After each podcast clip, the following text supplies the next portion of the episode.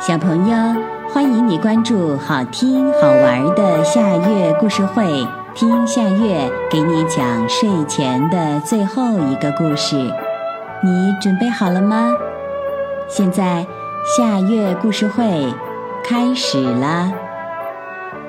小啄木鸟长大了。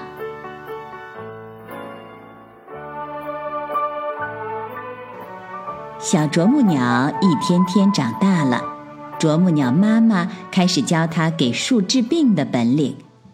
啄木鸟妈妈在大树上观察了一会儿，很快就发现了蛀虫躲藏的地方。它用嘴在树上咚咚咚啄几下，很快就啄出一个小洞，把藏在里面的蛀虫一口吃掉了。小啄木鸟学着妈妈的样子，也开始为树治病。他决心做一名光荣的森林卫士。可是他怎么也找不准蛀虫躲藏的地方。他用嘴在树上啄一个洞，要花很多时间。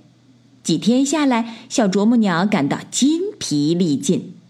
它叹了一口气，对啄木鸟妈妈说。看来我学不会为树治病，还是让我去学习别的本领吧。啄木鸟妈妈说：“不要轻易放弃，只要坚持学习，你一定能成为称职的森林卫士。”小啄木鸟听了啄木鸟妈妈的话，坚持刻苦学习。经过一段时间的磨练，它终于成为了治病能手。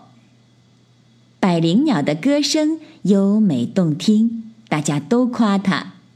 小啄木鸟十分羡慕百灵鸟，于是他也开始练习唱歌。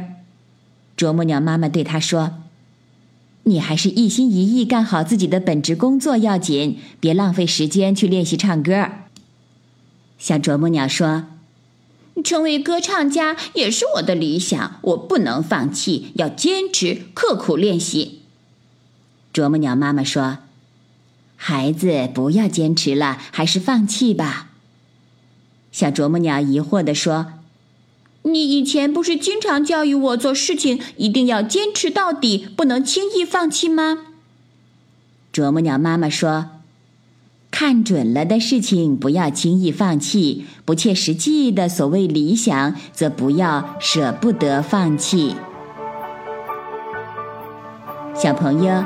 这个故事的名字是《小啄木鸟长大了》，这也是今天的最后一个故事。现在到了该睡觉的时间，好好的睡一大觉，做个美梦。我们明天再见啦，晚安。